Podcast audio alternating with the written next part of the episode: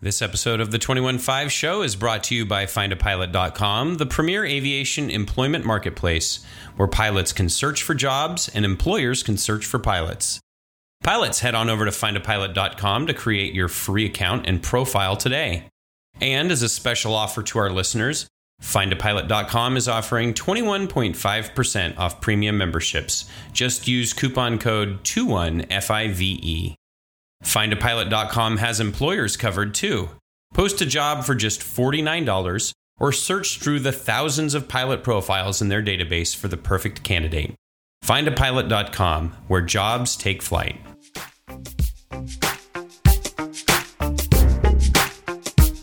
Welcome to the 215 Show, a podcast for professional pilots by professional pilots. My name is Max, and I'm joined by my friend and co host Dylan. We're professional pilots with experience in business aviation, the airlines, and flight instruction. Today, we have a very special episode conversation with Jared, an aerial firefighter. Jared talks about the lifestyle of being an aerial firefighter tanker pilot, how he got into the business, and also provides some tips for people looking to get into the aerial firefighting industry. And we even got him to tell us a good story for our Tales from the Road. But first, Dylan and I are going to talk about some aeronautical decision making experience we've had to uh, just kind of get everyone thinking, maybe spur some conversation. You're on 121.5, the emergency frequency. Hey guys, welcome back. Dylan and I were having a conversation uh, the other day where we were discussing a incident that happened to me and the decision I made along with the other uh, pilot. And it kind of goes back to the go or no go decision thing we talked about in the last episode. And I wasn't sure that I, I'm still not 100% sure I made the right decision. Yeah. It was one of those ones after it was all over, it turned out to be the right decision, but was it the right decision at the time? I don't know. So we're going to kind of talk about it. You guys let us know what you think uh, via social media, email, message boards, everything else.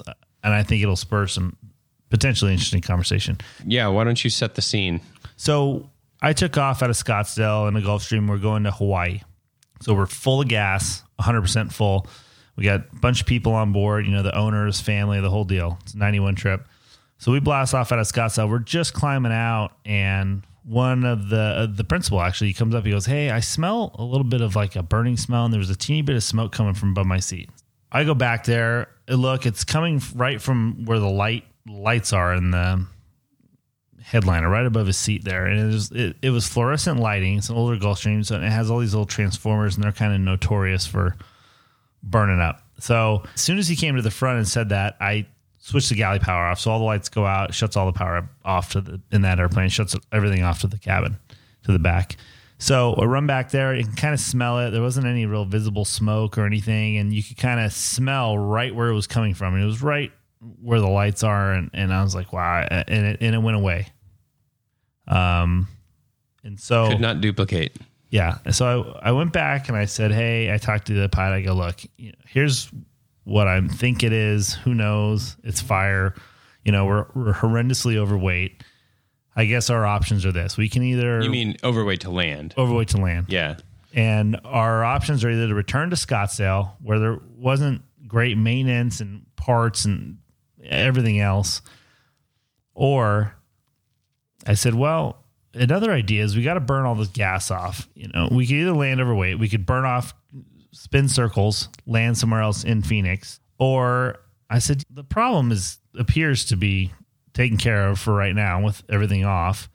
I said we could fly to LA, burn off the gas on the way, or at least a good portion of it, flying low, and land at our place at Van Nuys where we took the airplane routinely for maintenance all the time. Big maintenance shop. They got parts, all kinds. And I said we could go there. We were basically overflying airports the whole way, so we're not very far from an airport. If something does happen, you know, we get gas, get it fixed, and then or deactivate it or whatever we need to do, and then continue our trip to Hawaii. So we talked about it for a bit. We we elected to do that, and I know everyone's going to say, "Oh, it's fire! You should just land right away," and blah blah blah. And I'll tell you what, at my new job, that's probably exactly what we would do. And it's but it, and a lot of you guys that haven't flown the owner around a lot, it's a different deal with them in the back. And so it does, even though it shouldn't, it does affect your decision making, I think. Right, Dylan?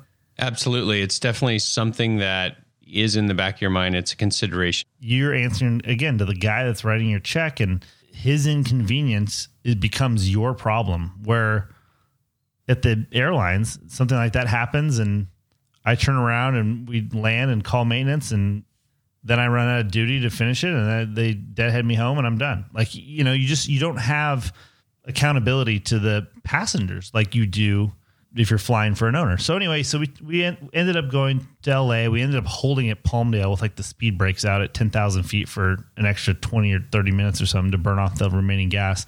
Landed at Max Landing Weight in Van Nuys, taxied in. They pull the panel off. It was it was the transformer. I don't think they had any there, so they basically just deactivated that segment of lights, deactivated some other inverter that powers it or whatever. Said, "Yep, no problem. Happens all the time. You know, here you go." Signed off the book. We gassed up when we went to Hawaii and went on our, our trip. So, what like I was saying before, after we left L.A. and made our trip to Hawaii, yeah, it, it turned out to be the right decision. But at the time, when we were airborne and we had to decide whether to go back or or continue, I don't know that that was necessarily the right decision at that time. And had I in that situation now, I, I may have decided differently. I think certainly in a different environment, in a, in a airliner flying for the airlines like I do now, I, I know that decision. You just turn around and go land, and Well, I then the passenger is someone else's problem. yeah. Well, I think really the the root of the whole thing is whether or not to land overweight, right?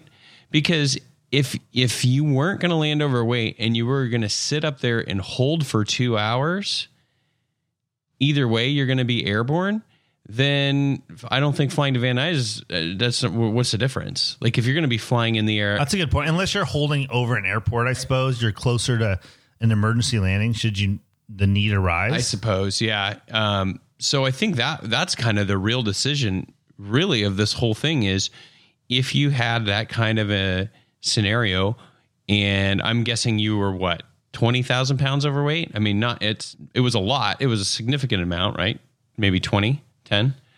I don't know. Yeah, fifteen, maybe fifteen thousand pounds, ten. But I mean, on that, it doesn't. It's not really the uh, weight of the amount of pounds because it's all percentage wise, right? On a, on depending on how much fuel the airplane holds and how much it weighs. But we were, you know, it was significantly overweight. Yeah. Yeah. So I think that's the real root question is in that scenario, you have smoke in in the airplane, you think you have it identified. Do you land overweight or not? That's really the root question. Yeah, and and I to try and paint the picture of you know, you you look back in the cabin and you can't see the guy in the second row. That's a serious smoke in the cabin, Sure. right? This was a wisp and a little bit of smell. Mm-hmm. Was really what we're talking about here. So, Yeah. But but I think at, at the end of the day, that's really the question is the overweight landing. And I think airplanes, you know, obviously I think all airplanes can most transport category airplanes at least can handle an overweight landing no problem. It's usually just an inspection and I'm sure there's some procedures for different aircraft. Remember, one of our buddies had a very similar situation to you where they took off for it was This- a long range flight out of Scottsdale. at 604, yeah, and they and he held for like two or three hours. what was the problem though? I was thinking about that. I just remember what the I think it was maybe like anti ice detectors or something, or like prop heats or something. know. So it was it was a malfunction where you clearly were not going to want to continue. But they held for like two or three hours. It was really funny because we watched them on FlightAware and we were just all sending text messages Yeah. to each other. screenshots being like, "Oh, you Yeah. can't wait to hear this story." But I mean, that's the thing too, where like when when you decide to want to put it on the ground versus uh, doing the overweight landing versus keeping it in the air to burn off the fuel. what do you, what would you do? What, what's your opinion in that situation? My specific one. Yeah, in your specific scenario where you believe you have the source of the smoke identified and it's been deactivated, then yeah, maybe I would try and get in touch with some people on the ground, some resources like maintenance or Gulfstream to try and figure out exactly the ramifications of landing so heavy.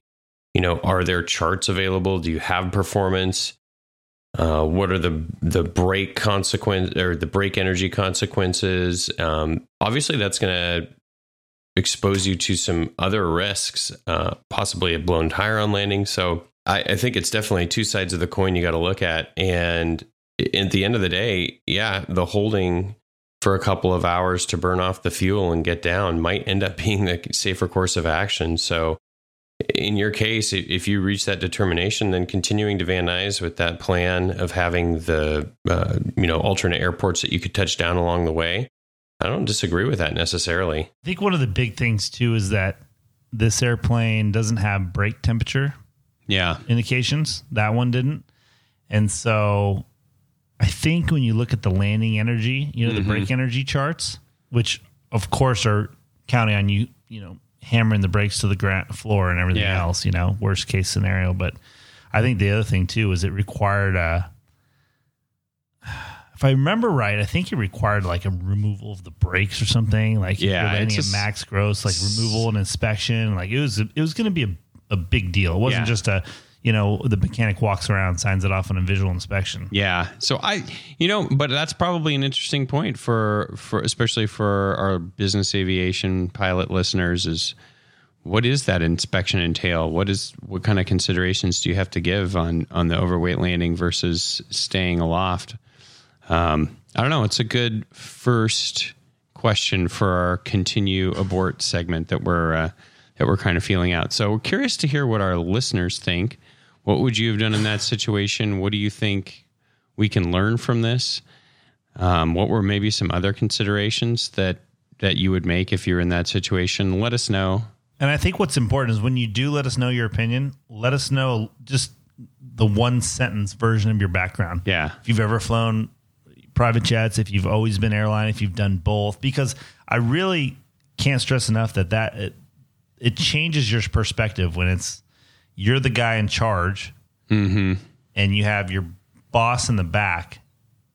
And it, sh- I don't think it should, but realistically speaking, it certainly does change how you make some decisions and what you do, whether you divert, whether you try and fly another approach, you know, when the weather's down, things like that. I mean, it, it changes all that stuff. And it's, it's hard to manage that relationship. And I think a lot of guys, fortunately, the, the guy that I had, he didn't, he put a lot of pressure on people, but a lot of times when it was safety stuff and it, it was something I'm telling him like, all right, look, we got to divert, we got to do that.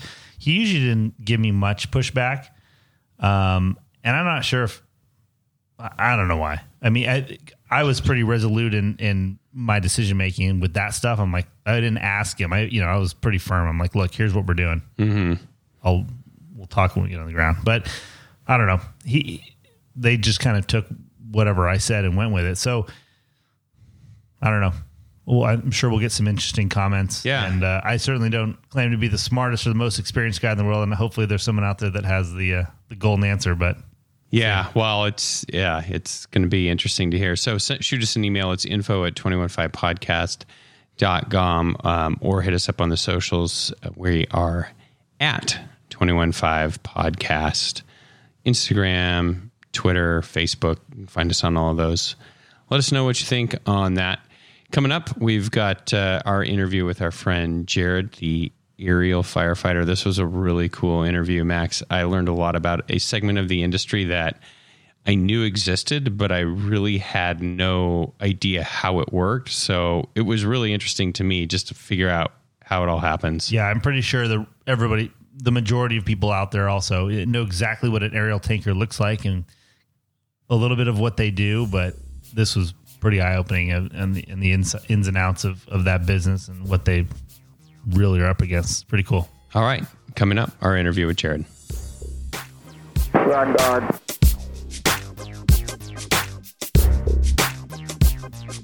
Max, we have a special treat today.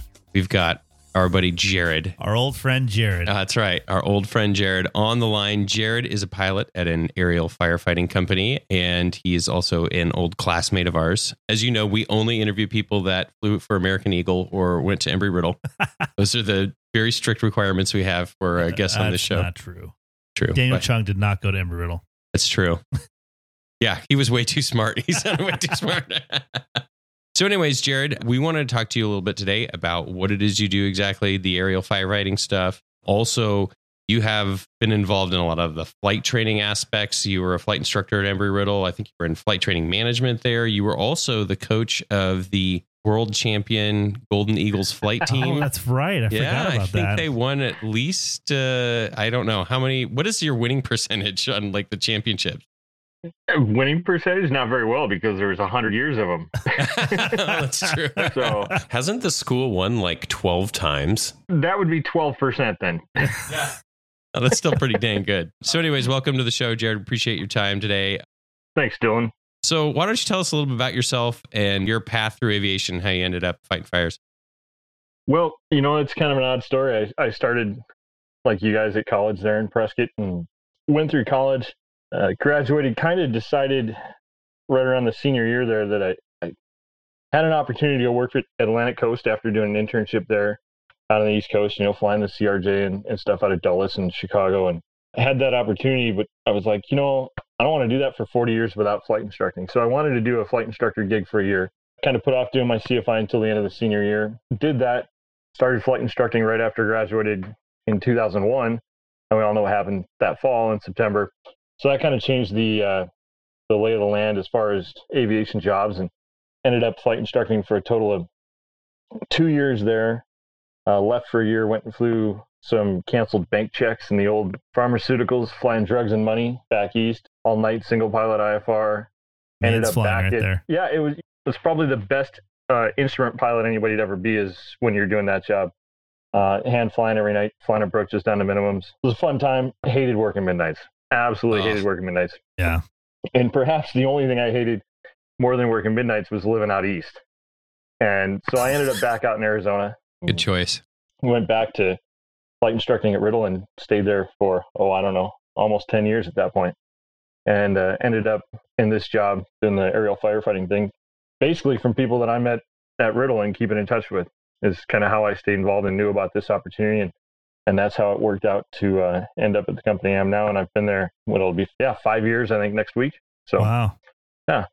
It's such a fascinating track because there, you, we just don't know anyone else who's gone that direction, really. And it seems very, I don't know, random or difficult. Uh, I don't know. You- Like, you how have did to you wonder what the it? percentage of people that flew a CRJ Yeah. and then and then went back to flight instructing by choice. Which honestly, you're smart because that is a big. I mean, that, I know that was a big piece of the puzzle for me too. Like we talked about this before. I mean, you learn a lot teaching something, no matter Yeah. what it is, right? you know, that's what that's what kind of drew me to that right out of college. Is I'm like, hey, I want to do this flight instructing thing once and then go to the airlines instead of being one of these guys that goes straight from college to airline, retire 40 or you know now 65 would be 43 years later, and having only ever done the airline thing. I, I kind of Yeah. didn't want to be that guy. Not that it, it's just not me. I mean, plenty of people do it, and it's great. That's just not my personality, and so I kind of stuck it out there. And then, you know, after 9 11, it was kind of like, okay, what else is there? Well, maybe I should go do this cargo thing. And it wasn't CRJ's, sorry, Max. It was, uh, that was the Atlantic Coast internship. The cargo stuff was in caravans and chieftains mostly. And, uh, you know, so I went and did that, which was great. It was a good experience. I had a blast. It was good flying. I just, it, it- the midnight thing and the living on the East Coast wasn't for me, either of those. Really liked Prescott. So ended up back there. And I guess that shows since I lived there for another 10 more years. Hard to leave. It's funny because the longer I'm I'm away from there, then when I go back, I'm like, yeah, this is a pretty good spot. Yeah. Just wish I would have Yeah. appreciated it a little bit more when I was there. But it's that's I think that has a lot to do with it. Everybody goes there to college and it's like, ah, gotta get get, out of out of here, here. And you know, and I think five years ago I left there, and I, I think that was actually changing a little. oh, it's it's cool because this is a great place to to stay. But you chose a different path after ten years. Yeah. So how? uh, So you knew someone that was in the firefighting operation, or like how did that work? Probably someone we know, right? there was an instructor at Riddle when I was a student that uh, did a couple of check rides of mine, and then as I went on through flight instructing and doing check rides, uh, this person worked for the firefighting company part time in the summer, back when this job in the firefighting industry really was seasonal. He would work doing the fires on DC fours in the summer, and then would come back and flight instruct and do check rides in the winter. And so him and I got to hanging out. And we knew each other, and we always kept in touch. And the company I work for now had a a situation where when they transitioned to these new airplanes, the the jets that were flying, the the Avros, using a simulator, and well, it's not a very common airplane, so the sims were all in Europe, and none of the European carriers needed a FAA qualification. So the sims aren't, still aren't, the ones in Europe aren't uh, FAA qualified. So this friend of mine and the person that's now our DO came over and talked to the university and said, "Hey, is there anything we might be able to work out to where the university might be able to sponsor the simulator to try to get that going? Because it's an odd little thing in the regs, but you need to sponsor a simulator to get it FAA approved, and you have to be a uh, 121, 135, 141, or 142 program. Nobody ever thought a 137 operator would have four-engine turbojet airplanes. The 137 was written for the the guy with the Pawnee under the shade tree, you know, spraying fields. It wasn't written for somebody that's operating large transport category airplanes. So that provision for that sim didn't pan out for that. And it didn't really pan out for the university, but kind of kept in touch with this person and ended up going over to visit the uh, the company used to be based in Arizona. And after I went and visited the hangar and spent some time over there, I was like, all right, hey, what's the scoop? Turned out they're uh, looking for somebody to fly a, a new new to them um, corporate turboprop aircraft that they're buying as a uh, kind of a chase plane, support plane, taking mechanics, pilots, parts, whatever needed to go to anywhere in the field. And it was kind of early on in the in the implementation of these Avro airplanes. So I started flying that airplane for a little over a year. What kind of plane was it? The turboprop? It was a Pilatus. Yeah, great airplane. Loved it. Always said if I ever won a lotto, I'd buy one, and that's still the truth. Yeah, uh, what everybody says. Good airplane. Um, it's a honest 250 knots, 25,000 feet and 50 gallons an hour. It was a good airplane. So you so you started flying like support. So yeah. there's like a, main, a, a, home base, and then you're like bringing parts and whatever to wherever the airplanes are. Mm-hmm. And it was the first year we had the uh, the Avro airplanes out in the field, so there was a lot of a lot of learning there going on, and a lot of maintenance support, and you know bringing people back and forth and and supporting get the program going. Um, so that was kind of exciting. It was interesting to be in something new, and I was having a blast flying that airplane around. And little over a year in, I transitioned to the uh, to the Avro, and I've been doing that pretty much since. So why the Avro? What is the advantage? is it because it's high wing, or what's the deal? Sure, it, it was a, a, a very um, affordable solution to to choose, and and you could do it. Make it you could make it a tanker cost effectively, I should say. You know, a lot of it has to go with cost, but you're right. The high wing design really kind of suited itself to the external tank that is mounted to the outside of the airplane. That that would have been a lot harder to do on on say lower wing mounted airplane like a 737 or something. Early on, that was kind of the tank they wanted to go with, so this airplane really fit to it. If you do any research and look into it, the the external tank system is very similar in concept to one that the same company that I worked for, related company that's north of the border, did it for French on a Q400. Basically conforms to the airplane like a hot dog bun. It's outside of the airplane and kind of wraps around the bottom, and that's it. And so the Q400 and the Avro have that high wing in common. Hey, I have a question. So, what about the simulators that were for uh, like Air Wisconsin? And didn't another regional like Mesaba or Northwest, some uh, that was a Northwest carrier, fly those things? Mesaba flew them. We actually have we have four ex Mesaba airplanes right now. So where did their simulator? Were they they weren't going to Europe to train on those, those things? Those sims all ended up in Europe. Oh, did but weren't they certified by the FAA when they were here? Obviously, mm, but when they moved, nobody kept that certification up. I see. Okay. Yeah. So now the company I work for has a sim that's been installed. It's in it's in Canada with our sister company there and it's in the process of being FAA certified at the moment. So that's exciting because that'll be good for us. It'll be good for the company. No more going to Europe, having to, to do all the logistics, getting to Europe and do all that. And then our recurrent and types and everything can be done actually in the simulator instead of we're still doing a lot of that in the airplane. I mean, I took my type ride in the airplane. You had to fly the dreaded three engine approach in the airplane.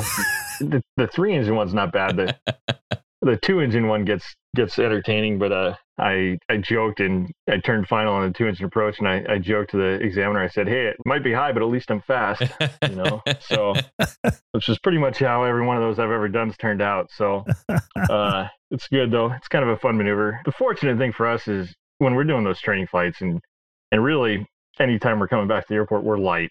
I don't think there's there's definitely not a civilian operation that generally takes off as heavy as we do and then lands nearly immediately as light as we do. Yeah, know? right. I mean, almost every take almost every takeoff we do is near max takeoff weight or at least max for the given conditions, and um, and then we land 27,000 pounds lighter. So almost God. what 28, 29 percent of the the weight. So So let's get back to you were talking about the tanks. So I guess in my mind, I, I was thinking that, that that was something inside the fuselage, but you don't store any of your cargo inside the fuselage at all. our airplane is all external. There are vendors that have done a variety of systems, and they all have their advantages. That was just the design that my company went with. Uh, it was what they were familiar with, and, and it's worked out well. It's a it's a effective uh, solution. Gets good comments from the people we work with on the ground, and then the folks in the government. And each system goes through a qualification process before they're authorized and before they're contracted. So they have to pass quality tests. And essentially, what they do is they'll fly the airplane and do multiple drops around a grid of about 10,000 plastic cups. And then they go out and weigh all the plastic cups to see how the distribution pattern of that retardant is. It's like beer pong with uh, fire retardant. Sure, sure. wow, That's crazy. so that's that's part of the qualification that the airplanes go through. So yeah, there's a lot that goes into it. The the engineering and uh, the quality assurance and stuff that goes into that is it's impressive to see and unique. So how many is it? Do you guys measure the retardant in gallons, or how do you guys calculate that? Generally, gallons. It's a 3,000 gallon capacity airplane, so we carry 3,000 gallons of fire retardant. Uh, that's 27,000 pounds, so it's just a little heavier than water. Tell us about the job. You know, I, there's so many questions. How, do you know where to go? Where do you stay? What do you do? Who tells you where to draw? You know, all that stuff. Each company's a little different. How they how they're going to operate, how they're going to staff, how they're going to schedule their crews, how they're going to handle overnights and and stuff like that. Each one's a, a little different and a little in the same. My company and I think uh, we've done a pretty good job with this, and uh, we've had a few people you know move over from other companies simply because of the schedule. It's generally a two weeks on, two weeks off, is what we loosely call it. It's essentially travel. You work six days, you have a day off wherever the airplane is, then you work six days, and then you travel home, and then you've got 13 days off. So it's loosely two weeks on, two weeks off. And so you can be really anywhere in the country as far they just airline you to wherever the plane happens to be, right? We- We have pilots that live uh, anywhere in the country. On on our side, in the in the jet, got a couple of folks that live in Florida on the East Coast. I know we also fly the scoopers, the uh, CL 415 Super Scooper. Oh, that's cool. For those of you, that's a that's a, a flying boat that lands in the water and scoops the water up. It's a turbo high wing turboprop, yellow And, and you know, scuba divers and all that, it grabs them all. fish, whatever, right? yeah, no. Um, but you know, we've got guys that live in Alaska, Maine, a couple of Canadians. So I mean, all over North America, basically, um, we've got guys that live, and then you just airline to where the airplane is, go to work for those two weeks, and then airline home. what do you wear while you're flying? Well, you know, uh, one of the one of the great parts about the job is that I get to show up every morning wearing shorts, t-shirt, and flip flops if I want. While we're sitting on standby, there's there's really not much of that. You know, you don't want to look like a hobo, Yeah. but uh, I mean, pretty much shorts, t-shirt, flip flops, or tennis shoes, baseball cap. The flying when we're doing the contract flying, you have to wear a Nomex flight suit and uh, and that sounds nice and but, uh, cool. Eh, you know, it's not. Um, but uh, fortunately, our airplane's got now. Uh, there's a few mods that our mechanics did, and there's really good uh, ventilation in the cockpit, so it actually keeps it uh, reasonable temperature for uh, doing the turns and everything else. But uh, yeah, you know, it's not bad. You know, to go out on a dispatch, and when you just walk up to the airplane, fire up the APU, get things going, and then throw a Nomex suit on and hop in the seat. So I've seen the uh, chicks dig Nomex bumper yeah, sticker. chicks love Nomex. Yeah. I haven't seen that No? one, and I don't. Okay. I don't know that Maybe it's we'll Especially if true. you've flown eight legs in it Yeah. over a yeah, fire. yeah, I was gonna say. I was gonna say. I'm pretty sure I got back from this rotation, and my Nomex was standing up on its own. yeah. Um, yeah. So if there is a active fire and you're going and it's a big fire, you're going to probably fly all six of those days, take a day off, and then continue flying. Is are you flying like pretty much every day you're on duty? It, it, Dylan, it's so hard. You know, just this. I just finished a two week rotation on Thursday, and the first six days we flew 34 hours, which is more than I've flown in the four years of flying that airplane Wow. in six days. I mean, we were flying. It was busy, and then the second six days we flew four hours. Because you did such a good job on the first four It's- six it's- days. Overachiever. yeah, I don't know about that. Uh, there's there's a lot of people involved. You know, I mean, we do the flying, and and frankly, I think we have the the fun job. I mean, it's the real guys doing the work of the guys on the ground with shovels and Pulaskis and the guys driving dozers and stuff that are out down there in the in the hot and in the heat and the fl- you know near the flames and those guys are are the ones that are doing the, the real job. It's just it's nice to be able to help those guys out. Yeah. So I mean, but to go the activity just goes like that. And this year is by far been the the slowest year I've had since being in the, in the job, which is a good thing. Just because we had that wet winter, right? Well, yeah, and it hasn't dried out. I mean, there's wet wet winters are good, but the other thing is that creates fuel. Yeah, it grows a bunch, right, and then it dries out, and that that just provides fuel. Um, but it's this has been the slowest year, and that's and that that's a good thing for generally everybody. You don't like to see the uh, the disastrous fires like we've seen in California the last last couple of years. So how does it work as far as when they decide they're going to bring you guys in? Is it typically like a size, or is it the amount of control they have over the fire? Or how, when do they decide? Okay, we need to bring these assets over, and you know how that works. You know, no, uh, a little, but not to the the craziest uh, detail. But it's a lot of factors, Dylan. It can be the size, it can be where it's at. For example, if a fire is burning in rough terrain, that a ground crew is going to get a really hard time getting to, or it's going to take them some time getting there, or they might not be able to get in there with the right equipment or whatever. You can go down, you can put a line of retardant and and try to just buy the guys on the ground some time. So, I mean, it's called a retardant. It doesn't put the fire out, but it basically limits its growth or slows its uh, progression. So you're really just putting it to buy the guys time on the ground so they can get a, a dozer or a shovel or cut some cut some line around it. I mean, it's it's interesting because I imagine you guys work pretty closely with the government, right, and other uh, state and federal agencies to coordinate all this. So, are they the ones that make the decision? Like, okay, we need to bring in this company to do this, or how how does that all work? Yeah, I mean it's it's ultimately driven by by the government, and it's an interagency effort through several government agencies. Um, most of the the big kind of land company or land agencies like the Forest Service, BLM, some of the other ones that you don't necessarily think of. National Park Service plays into it. The Bureau of Indian Affairs. All of those government agencies that are responsible for large amounts of land all kind of feed into one interagency effort. But the airplanes are contracted generally for an exclusive use period. So, for example, our airplanes are exclusively available to the to the government to uh, for six months, say. And on day one, that airplane will leave the hangar and go out on contract to wherever the the Forest Service wants it, and it may never make it back to the hangar until the end of the contract usually there's a maintenance swap or something. You'll come mm-hmm. back and, and get some maintenance done. But in theory, it is the it's out there at the discretion of the uh, at the discretion of the government. So in the 135, 121 world, you're you're talking about operational control. That's that would be a term you could use, and that kind of falls on the government for us. So they're the ones that are going to dictate where the airplane goes, where the airplane sits, what fire it goes to, and and that sort. Have a dispatch center. Uh, the thing to it's a little bit different than a traditional aviation dispatch center because it's more of a an emergency management dispatch center. So you're going to talk to an aviation desk at that dispatch center, but that dispatch center is also responsible for engines, uh, hand crews, uh, the hot shots, uh, mm. smoke jumpers. You know, all of that uh, coordinated effort goes through them.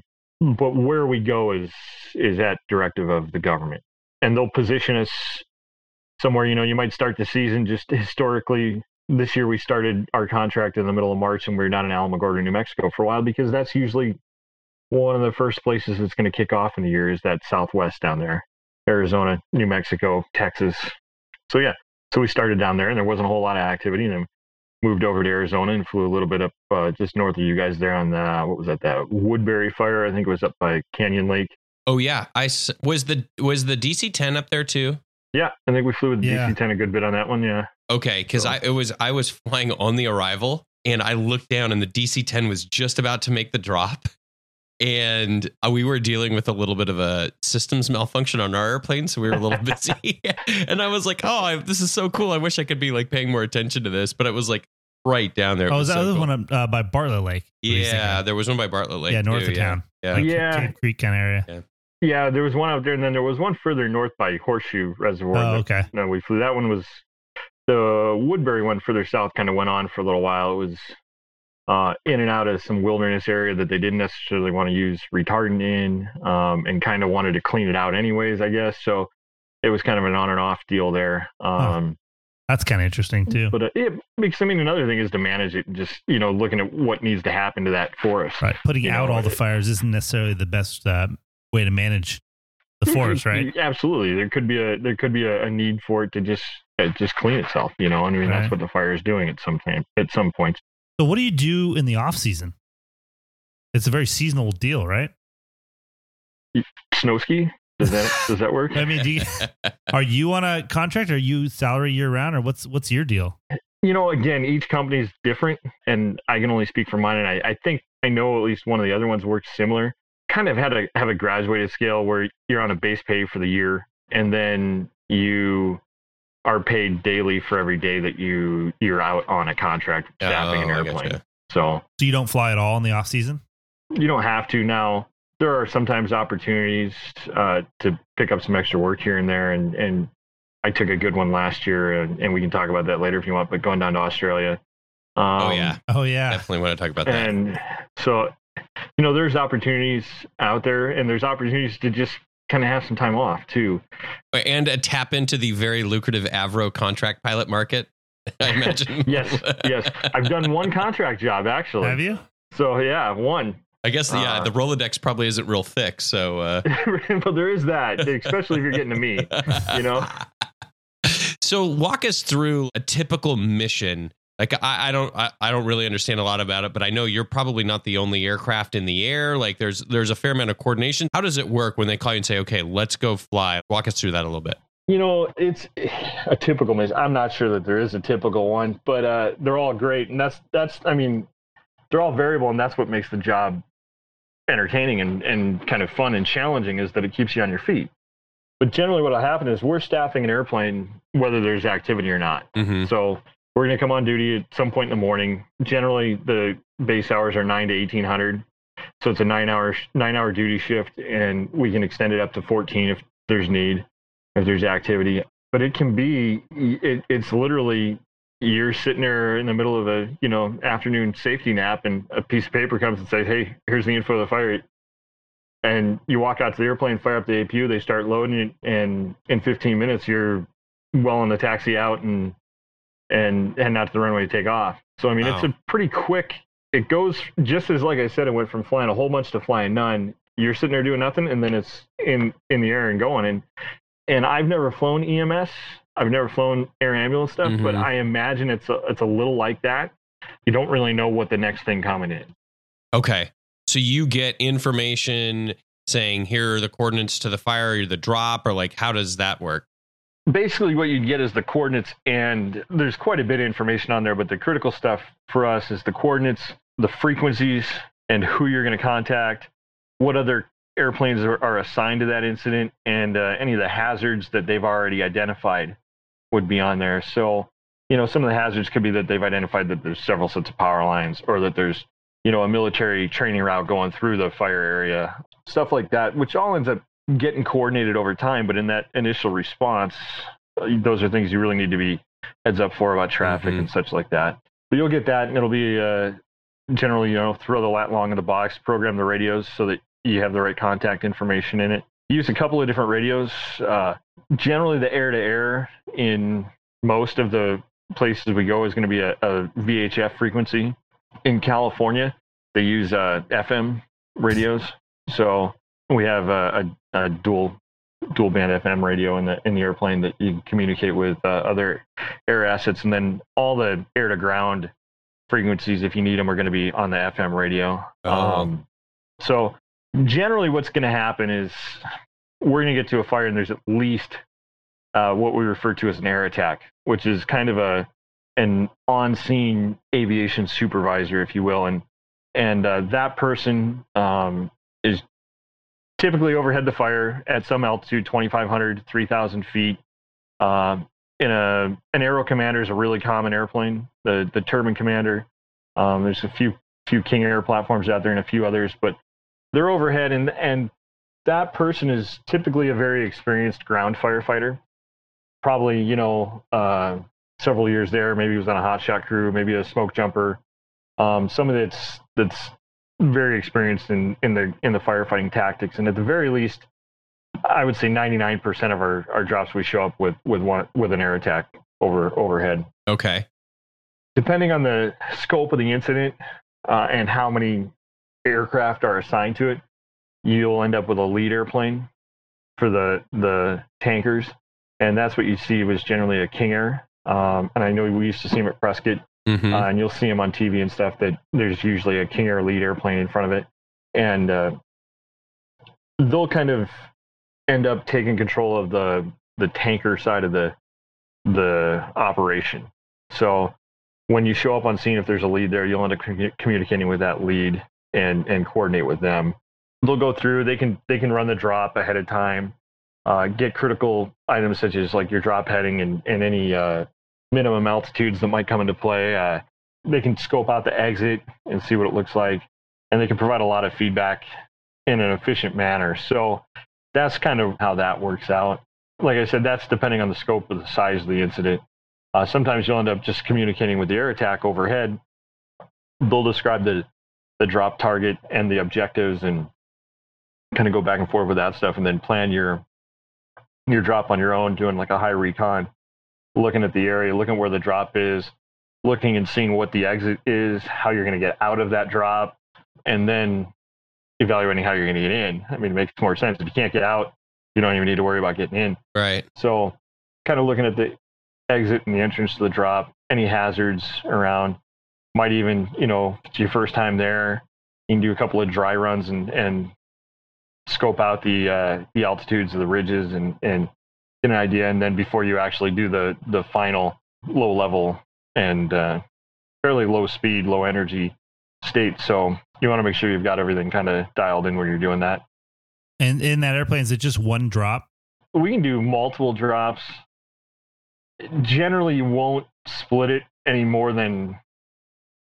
I mean, I've I've had it done where we, I've I've seen it once where we did quarter loads, where so you come by and drop a quarter, do another circuit around the pattern, drop a quarter, and that's all just going to be objective driven. What what you're trying to do on the ground and what you're trying to help those guys out with. The one I'm I'm thinking of was it was the second drop I did from the left seat this year and just working on my transition training there. And it was just a really short spot and it was at the bottom of kind of a rock chute with some trees in it. And they were just tying from rock to rock and trying to keep the fire from backing down into the bottom of the canyon and kind of flanking around that rock scree to, to the other side. And so they just wanted to put a bunch of retardant at the bottom to essentially keep anything from backing down like a log rolling down it or something like that that would reignite at the bottom. Mm. So it was really only I, I, I couldn't even tell you how long the line was. It wasn't very long at all. So we just did four drops right in the same spot and just kind of kept overlaying Oh, it. So there was a nice nice thick coverage there. Tell Um, tell us about the switch that you push to drop. Is it a really fancy handle, or is it lit up, or like? It's just a nice it's just a nice big button in a red cylinder on the yoke. So oh, it's right on the yoke. yep, just below the autopilot disconnect. And is it? Um, so you got two guys flying right in the cockpit. Yeah. Is one guy going to do the drop while the other guy's flying, or how does that work? generally the the way the Forest Service has it set up with the carding is the is the captain's going to do the drop. Okay. So the captain's doing the drop. They're the ones pressing the button, and they're focused outside. In our company, we split those duties up that the non-flying pilot, the pilot in the right seat's actually responsible for energy management. So uh, the person in the right seat's running the thrust levers and maintaining the, the airspeed, and then also monitoring the engine instrumentation and stuff inside and the systems inside, while uh, additionally providing attention outside. But the pilot, the the captain, main focus is outside drop and communicating with the lead plane in the air attack. Interesting. You don't have auto throttles, I take it? Yeah, it's a co-pilot. The, the airplane has auto throttles and we use them, but uh, just not on the not on the drop. One of those, you know, I mean, you guys have all flown probably with auto throttles and and they can be slow. Yeah, I was going to say, not quick enough to react in that environment, probably. Plus, I don't do a great job of holding airspeed and turbulence, and I have a feeling that uh, yeah, that's that's well, you know what you know what else doesn't do a great job of holding speed and turbulence? Me. so obviously every mission is different, but what is the I guess the optimal height to make the drop is also going to change depending on your objective, or is there typically like if everything's perfect, you're trying to get to like 50 feet or something? Or No, it's uh, you know 150 to 180. It's generally 150 to 200 feet in our airplane, and that's Okay. that's specific to our airplane because that's how that tank is designed and calibrated. So most of, most of them are going to be in that ballpark. When you get into the the very large air tankers like the DC-10, I don't remember off the top of my head, but it's a little bit higher than that. yeah, So it might be 300 feet. But yeah, 150 to 200 feet is a good ballpark. and is it So- like 100 and 100 knots or so, or what's your? what you- 125 is is what our air, airplane and the tank is calibrated at. Jeez, you got flaps down and everything, huh? Yeah, it's you're you're essentially landing configuration without the gear down in our airplane, uh, and even at our max weight, uh, it might be just a couple of knots above 125. You know, maybe closer to 127, 120. Okay, so let's say you drop the full load. So you've how quickly can you can you dump 27,000 pounds of retardant? Well, I think the fastest it'll come out of there is if you do a, a emergency jettison of it, and that's like yeah, a second and a half or something like that. Yeah. So what do you guys have to do once you once you have that huge weight change and imagine CG changes stuff? Is do you like immediately have to make a reaction, or can you stay configured the same? Or the the tank is it's it's a really well designed and well executed uh, as far as that's concerned. I mean, it, it's hung right around the center of gravity. There's not a big CG shift when it happens, um, so you, you you get a a pitch up from the weight change, obviously, but it, it's by no means dramatic. Um, I mean, it's it's a little bit of forward pressure to keep the nose down, and that's it. I mean, it's it's not crazy at all. It's nowhere near um, what I probably imagined it to be at the first time. You know, Yeah, um, I would think yeah, it's, it's really not bad at all in this airplane. When I started doing this, my expectations were, you know, X, and you get into it, and you're like, wow, this is this is wide. You know, that was way different than what I expected. You know, and to just take one step back to where we we're talking about that air attack and the other airplanes and a lead plane, you know, in my head, you had this build up as this just beehive of airplanes and helicopters and you know all this activity going on and it and it's there's a lot of activity. And 99.9% of the time it is it's amazing at how well orchestrated and how just really really organized it, it gets going. And and it's it's great. I mean it's uh there's established procedures for it and everybody follows them and you and and you work your way around the fire traffic area and, it, and you get in and out and, and it's efficient it's effective and it and it's it's pretty darn smooth you know so that was totally opposite you know i just really had no idea what to expect the first time you, you go into that and whereas the eye-opening thing to me was sometimes the bigger issue is getting to and from the fire like in the airport. You know if you start running a bunch of airplanes just the other day we had we were up in idaho and we were running to a fire 22 miles east of Coeur d'Alene, out of Coeur d'Alene, and we had five large air tankers and four uh, 802 air tractors. You know, so you got nine airplanes transitioning to and from this fire and to a non-towered airport. And I mean, it was just the traffic in between can sometimes be uh, more of an issue than than what you would, you know, you would normally think that this oh it's on fire and it's crazy no, that's actually really, really solid. But sometimes you end up just with that mismatched speed of a, you know, of a RJ doing 250 knots over taking a, a 802 doing 150, you know, and Huh. so in in some of those cases you're really happy for things like TCAS and ADSB and yeah, right? yeah. Uh, now let's talk about that. Going back to the airport, and you know, if you're if you're doing quick turns, what does that look like? How long does that take? What what's that process like? Well, I think the quickest turn I've seen from from basically block in to block out was eight minutes. Well, so you're not getting gas either. You just No, no, that's leave the just- motors running, and you just Well, we will leave uh, depending on the base and depending on the on the situation. We'll leave uh, two motors running. Well, so if they're loading the airplane from the right side, we'll shut down the motors on the right side and leave the two on the left side running. Um, we can do that. Uh, some we'll do that a lot in California. Um, I, I think that that happens a lot there. Other places, it kind of just depends. Um, So they can kinda- get the slurry in there pretty quick. Yeah, they'll pump it at about 500, uh, 500 gallons a minute. That's kind of like a, a defined contract spec that the tank has to be able to accept 500 gallons a minute. Um, so yeah, I mean, I think in that case it was six minutes of pumping, two minutes to get the other two engines going, and you're on your way. And did that does that retardant come like are those tank trucks that where does that come from? Like how does that work? There's a couple of different ways that's done. Um, there's there's a, uh, a one is a powder mix that they bring on a flatbed truck, and it's these big pallets of powder, and they'll dump them into a tank of water and they mix it up. And so they'll pre-make, depending on the base, they'll pre-make 25, 50, 100,000 gallons of this stuff and, and keep it there. And then you're pumping that into the airplane. The other is uh, a liquid concentrate. So, you know, that would come, like you said, on a tanker truck, and then it's just mixed with water on site as it's going into the airplane. Is the guy that Um, mixes all that the Kool-Aid guy? Is that what you call him? Yeah, yeah. Oh yeah. oh, yeah. And when you're actually um, making a pass, when you're about to do a drop, obviously you've got a lot of thermal stuff going on and turbulence. Like, how much of the fire is a, affects that?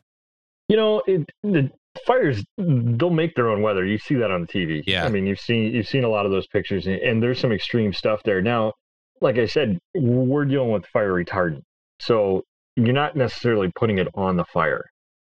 So the thing to remember is we're generally going to put it out in front of the fire to build a, a line that then the guys on the ground are going to come up and and reinforce. So you're not you're not really over the fire, you know, like you might picture. We have, and we don't do it often, but you can haul water, and our our scoopers obviously haul water, and that's more going to be used more for a direct attack, you know, when you're going Mhm. to drop it exactly on the fire. But even that's a little different.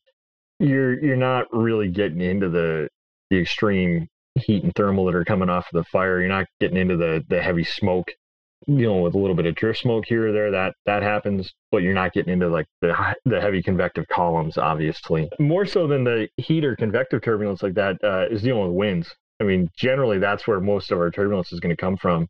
Winds crossing our ridges uh, and stuff like that just being low level and and oftentimes you know especially when you get into southern california and some of the santa ana events you can you can get some pretty ridiculous uh, winds. So you're going to get a lot of rotors around uh, around around some of the ridge tops. So being aware of where the wind's coming from, where you are in relation to that ridge, and and being able to pick up on some of that stuff is is pretty critical.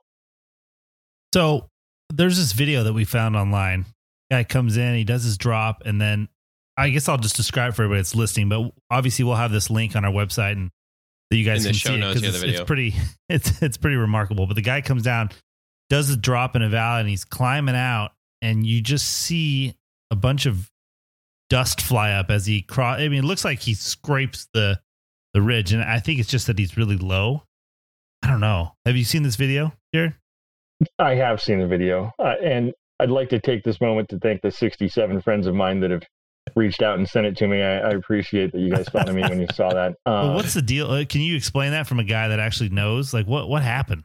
you know, I, I wasn't there and I'm not much into armchair quarterbacking. It. We've gotten some information, you know, has been distributed out to some of the vendors. There's a, a report in the in the government's safety reporting system that I assume was from the crew that was was in the airplane. And, and I believe what they said happened is, and this has happened, and, and it doesn't happen to just us. It happens in the military. It happens to everybody. And I mean, target fixation is a is a really critical thing that can happen to to anybody. You know, you you want to do a good job. You want to make sure to hit what the objective is and you're you're focused on that you might lose sight of another piece of critical information uh, i believe the safety report said he he had descended unintentionally you know due to the target fixation descended below an altitude he had been given for the, the minimum for that drop and cleared that ridge as you saw in the video Wait, so did did they actually contact the ground at all, or or they just got that close it kicked up the dust?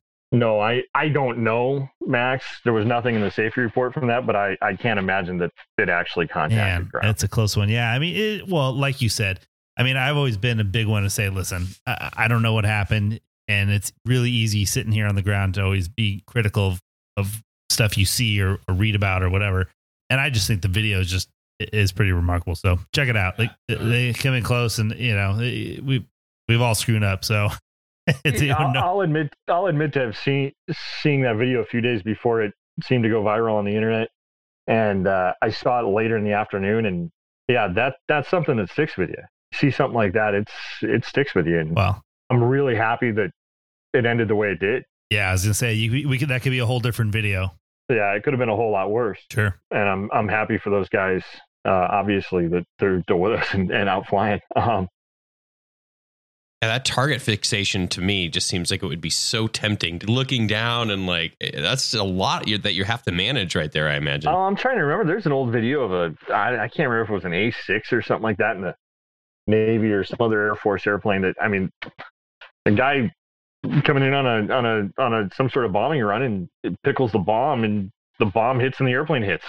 It's a human factors thing that you need to be aware of. And Well, that's why it sounds like it's a smart thing that your company does, where the guy that's flying is also controlling the jo- drop. Because if it were one guy flying, the other guy controlling the drop, what's everybody looking at? Target, right? my experience is very limited to the way we do it, and it's worked well for us. And our guys seem to like it that way. And Interesting. Um, but I mean, even even then, you know, you can you can still find yourself getting target fixated. But that's that's where that two crew and that CRM and everything we've taught and we've uh, been taught and we've learned, and you know, speaking up and saying, hey, we're coming up on that altitude. Oh yeah, all right. So getting back to the Um, simulator, can do you practice any of this kind of stuff in the simulator, or are you just doing mostly like your currency and kind of the typical? The simulator is mostly the currency and brushing up on instrument systems, Yeah, just because it's it's currently not set up for that. Now, there's actually an, a second sim that is being installed in uh, in Canada there at our, our sister company that, well, not as like level D sophistication. It's set up to do the firefighting mission. Like it can be patched in with a couple other sims around, so that you can be talking to a, an air attack officer. There can be a guy in a lead airplane that you're following. There can be a couple of folks in 802s flying around so you can kind of set up a virtual environment which you can all That's train cool. in that technology is coming that's and that that's the kind of stuff i, I find interesting you know um uh, seeing how you can, how you could do that to just kind of overall make people more proficient and and keep up that skill because like like anything else it's it's perishable Yeah, that's got to be a crazy. Uh, I don't know if you guys call it IOE, but that initial training in the airplane for those first, Yeah. that's got to be crazy. it's a concept that is kind of growing and, and we're implementing it more and more to where you know we'll start uh, with a new first officer and they'll start in the jump seat Right.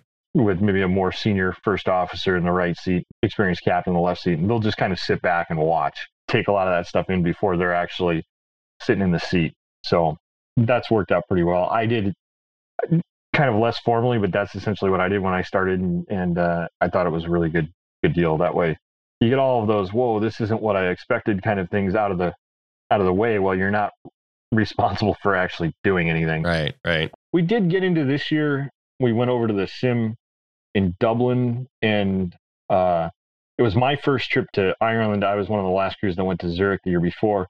And the difference was is that we were using our own instructors when we went to dublin. And so we did kind of meld some of that fire stuff even though the sim didn't have the equipment in it but some of those concepts of jettisoning a load of retardant on takeoff when you have an engine failure.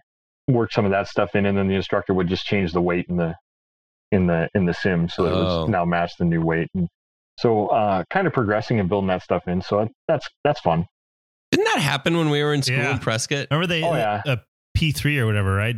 Dropped a load all over the car dealership. Oh, don't click yeah your i don't pen. remember what it was i it might have been uh, i don't remember it was either a p2 or a pb4y i can't remember that was like 2002 Yeah. So shifting gears a little bit, if someone's listening to this and is interested in maybe kind of following this career path, like what advice would you give to somebody who's maybe just like doing their CFI now or just kind of getting their career going?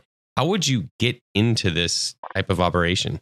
I was listening. I was catching up on episodes today when I was driving, and James from Raven uh, says, "You sh- what was the quote? You should network even when you don't need it, so that it's there when you need it, or something, Right. something along those lines, right?"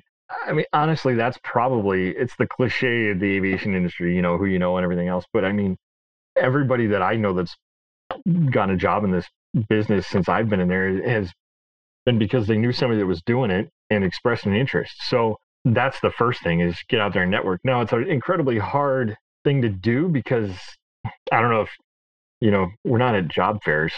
You know, Right. we're not at we're we're not there. And uh, I was at Oshkosh a couple weeks ago, and it was kind of cool to see that the the government was there, the Forest Service was there, and they had they had you know they've got their own pilots and stuff that they're hiring to do you know lead plane flying, um, flying smoke jumpers, doing a variety of other things that there are required.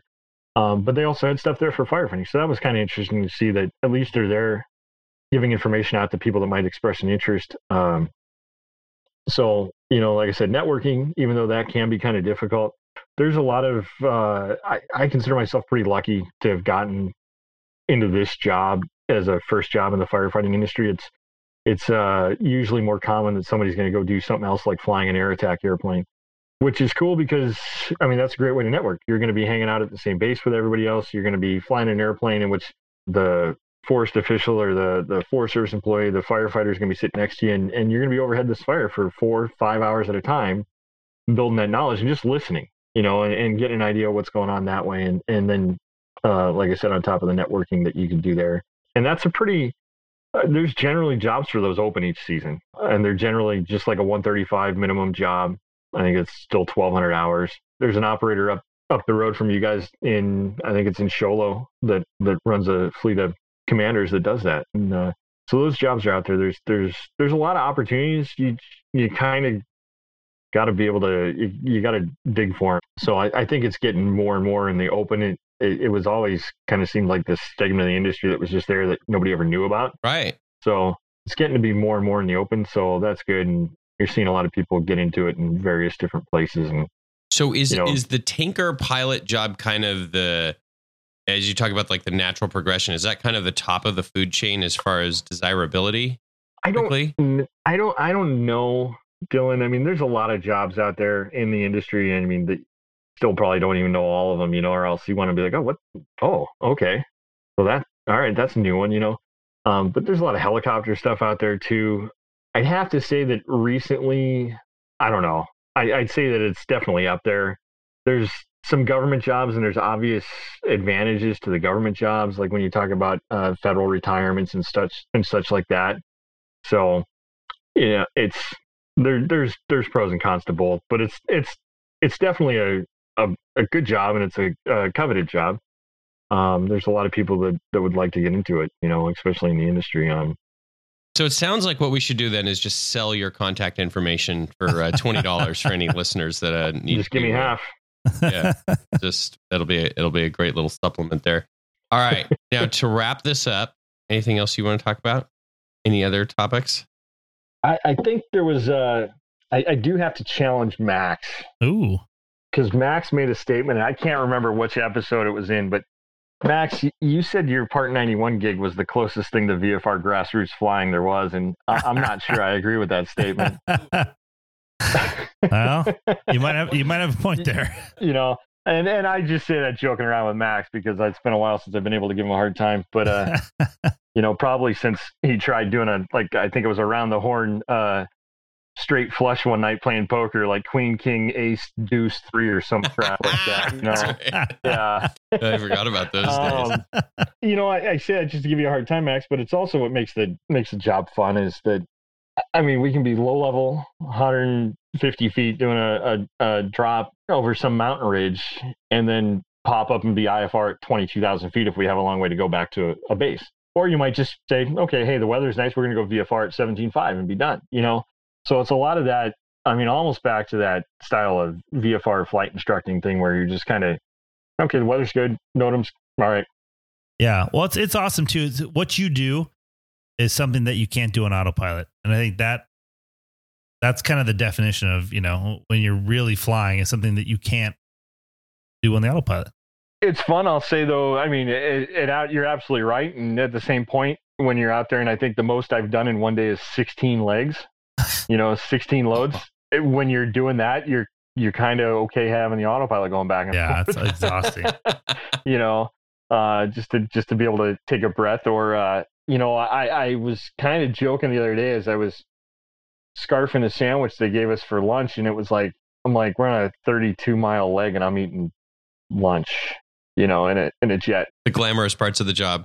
Yeah. yeah, yeah. But I mean, it's just like, all right, hey, 32 miles. I'm going to scarf lunch real quick instead of, you know, generally in a 121 world, probably 200 miles is a pretty short, Right. you know, and so that that makes it kind of fun and and and stuff. You But, order uh, the two inch sandwich from Subway. yeah, right. Yeah, you eat half of it, half of it on the way That's out, right. half on the Listen, way dude. I cooked yeah. my lunch today on the dashboard of the airplane. Yeah, well, I, I've I've done that.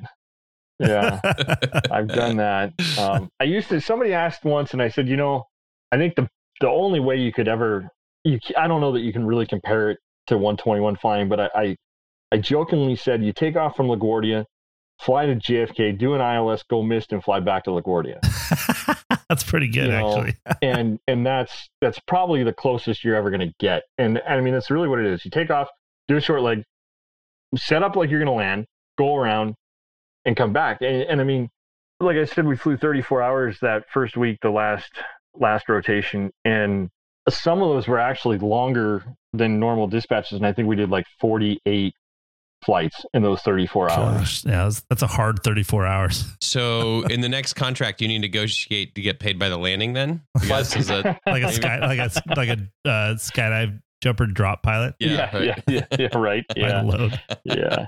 So I mean, it, it it can. There's definitely days that, and I think one day three years ago, uh, we did a three day stint where uh, it was like I think we did 12, 16, and 10.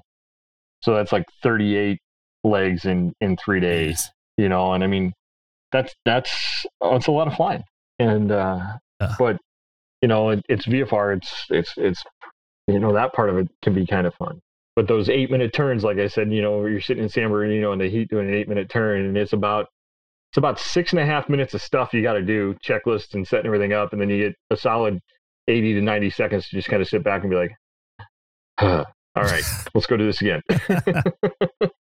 That's cool. Well, it's always interesting to hear about, you know, the the uncommon jobs in aviation that I think a lot of pilots that listen to this know about it or know of it, but don't know anything about it. And then, so that's what I think it's cool to bring to light. I mean, us included, obviously. We learned a lot. So So I fly up to Idaho a fair amount, and pretty often I see one of your tankers on the ground. Is that one of your favorite places to hang out? yeah, you're going to Coeur d'Alene, aren't you? Yeah. we've got an airplane there right now, I think. And not to like trump a destination guide, but have you ever been to Wolf Lodge Steakhouse? in Coeur d'Alene, Yeah, damn, I might have been there too. it's it's out it's east of town about 20 miles and it's out in like the middle of nowhere and it's like Mhm. cabin type place It's like, a, and they, that's where they cook on the cherry wood, isn't it? yeah Yeah, that's where I got the Cherrywood Yeah. steaks from, dude. Yeah, yeah and it's a it's a cabin it's a cabin it's in harrison idaho i think actually Yeah, I've been there. yeah we use that lake uh our scooper guys use that lake for training for doing their practice water stuff Oh, really? picking up water yeah that mission versus our mission is is a lot different you know they're doing water which is generally more of a direct attack you know Yeah. and you're going to be a more direct application on the on the flames and then than ours and uh, their mission is much more it's similar to a helicopter in a sense that they'll go out to the fire and they're there for four hours going back and forth between a water source you know a lake and back whereas we take off go five to 45 minutes to the fire drop we're there at, we're at the fire for somewhere between three and ten minutes yeah, and then you're out. And then it's an hour before you get back. So fire can be entirely different when you get back an hour later and now you don't know what happened because you're gone. Whereas guys if they've got a water source close by they're back and forth a lot and they're more involved with the folks on the ground and stuff Oh, like that right. so you kind of get two different experiences there in which that aspect of it would be really kind of worth doing just to get that. The other point i know that they have guys, you know, you'll go out and do a four hour fuel cycle and you'll do 50 or 60 landings, you know, in the water, 50 or 60 touch and goes on a water. And you're like, and then you go back and get fuel and then you go back and do it again. And you're like, man, we did 120 landings that, That in a day. I mean, I mean, that's a lot. Well, so tell us about the uh, Australia deal you did, and how did you get there, and why did you go there, and all that stuff. Well, we went there. It was uh, Australia. It's obviously it's southern hemisphere. Seasons are opposite. So our winter's their summer. Each year they've been having a more and more active uh, brush fire season down there. This was kind of an odd trip for us. Uh, we generally haven't done it. Our our sister organization north of the uh, north of the border's been doing it. But there was a need for a third airplane to cover a, a period in December last year, so we took an airplane down and and and worked it, and uh, it was a good trip. It was it was it was really cool. Didn't fly as much down there as I had hoped, but it was kind of neat to to get to be down there and and uh, experience flying down uh, uh, in Australia for a little bit, and just the the ferry trip each way um, was uh, it was it was fun because you guys flying Gulfstreams and stuff. Probably you know get to go oceanic and stuff a lot. I I haven't had many chances to do that. In fact, that was the only time, and so it was kind of a cool trip, and especially in an airplane that's it's not really designed to do that. Yeah. Uh, Can you convert the uh, the retardant tank to just Uh, uh, fuel throw fuel? I- I'm sure you could, but I I think they found it was easier to just put ferry uh, bladder tanks in the in the in the fuselage, and right. so to the tune of I think we had yeah it was 2,500 extra gallons of, of fuel in the fuselage. So And Wow. 250 knots. That how long did it take you to get to Hawaii? well 250. No, uh, we're doing point point five nine Mach. Ooh. What? Yeah, at 280. It's long range cruise in that airplane. Oh, Yeah, I want to say it was 617 or something to get to Hawaii from Oakland. From where? From Oakland? Yeah, from Oakland to Hawaii, 617. Did you have H? Did you have to put HF radios You in? put HF in it, yeah. And airplanes have SATCOM in them, so that's kind of nice. I, I think nice. Yeah. somebody was talking about SATCOM earlier. That's and then where do you? So what do you do? Hawaii, then where? We went Hawaii, um, Majuro in the Marshall Islands, Honiara, and uh, on Guadalcanal and the Solomon Islands, and then straight to Sydney from there. Cool. Was the flying any different than what you do in the U.S.? You know, The um, firefighting part?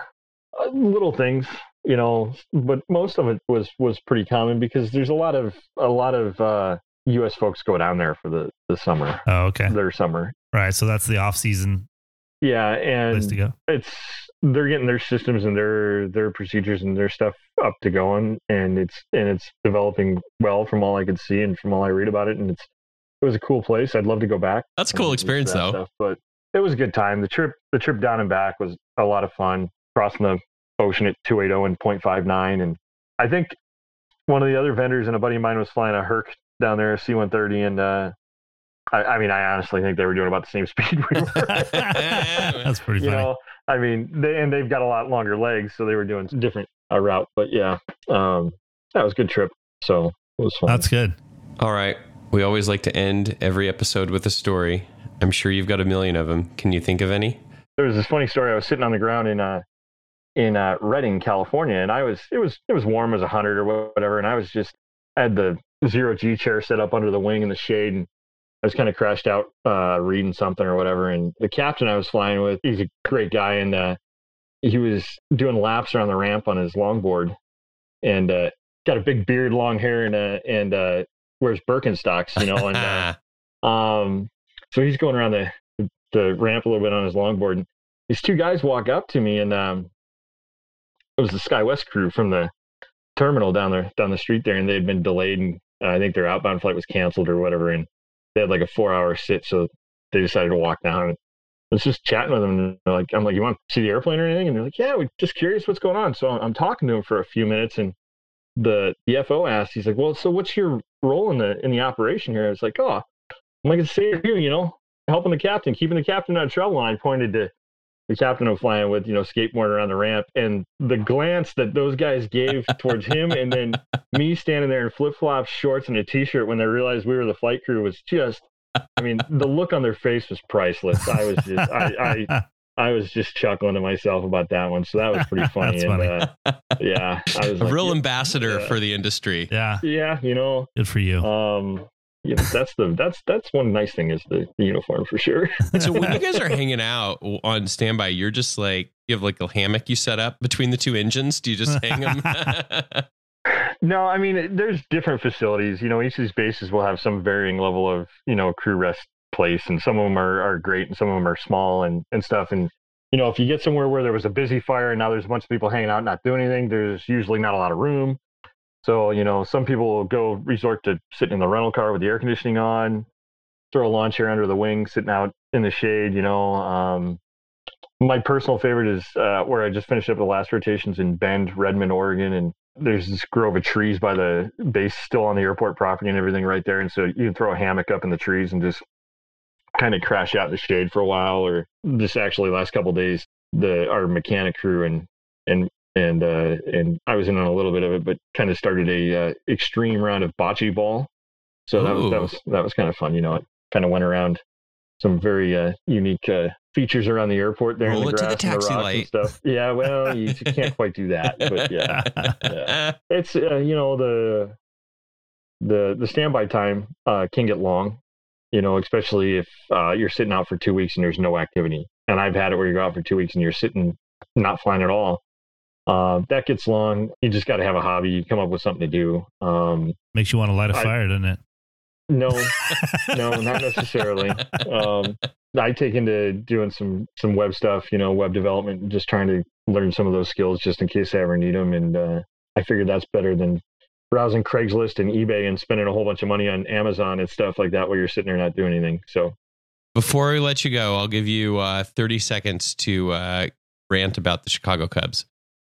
Jeez. Oh gosh. I don't. You know what actually drives me the most nuts is everybody blames this on the bullpen, and just before this bullpen gave up like four runs or what I don't know what it was. It wasn't quite that bad, but they had a huge lead and they gave up a few runs. But eh, everybody blames them on the bullpen, and the bullpen drives me nuts. But this, the offense is incredibly inconsistent, and you can't win games if you only put up two runs when you're on the road. So it drives me that shit crazy. All right, Jared. Well, thank you so much for joining us. Uh, we'll put your uh, LinkedIn profile uh, in the show notes for this episode. So if anyone wants to get in touch with you, if they have any more questions, or any other listeners want to take the opportunity to send you that same video, maybe. From a different angle. yeah, from a different on a different platform, it'll be great. so, uh, well, we really enjoyed it, Jared. Thank you so much, and uh, we'll talk to you soon. All right, man. Thanks, Jared. Thanks, Dylan. Thanks, Max. See you. See ya. See you on card. Okay, that's going to do it for another episode of the 21.5 show. Thanks for tuning in.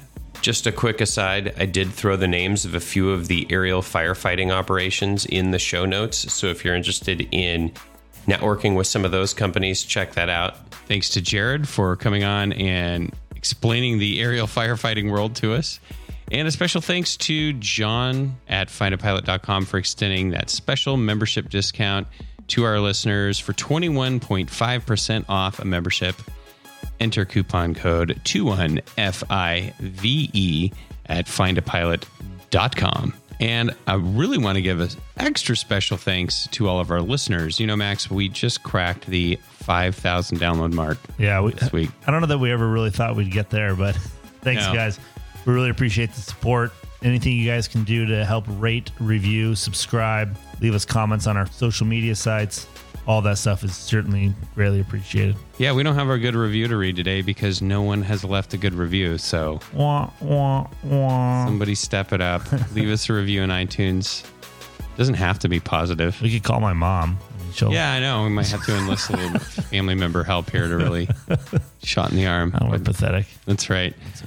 All right. Well, thanks so much for tuning in. And remember, Flexibility is the key to air power. And yoga. I never gets old. for it.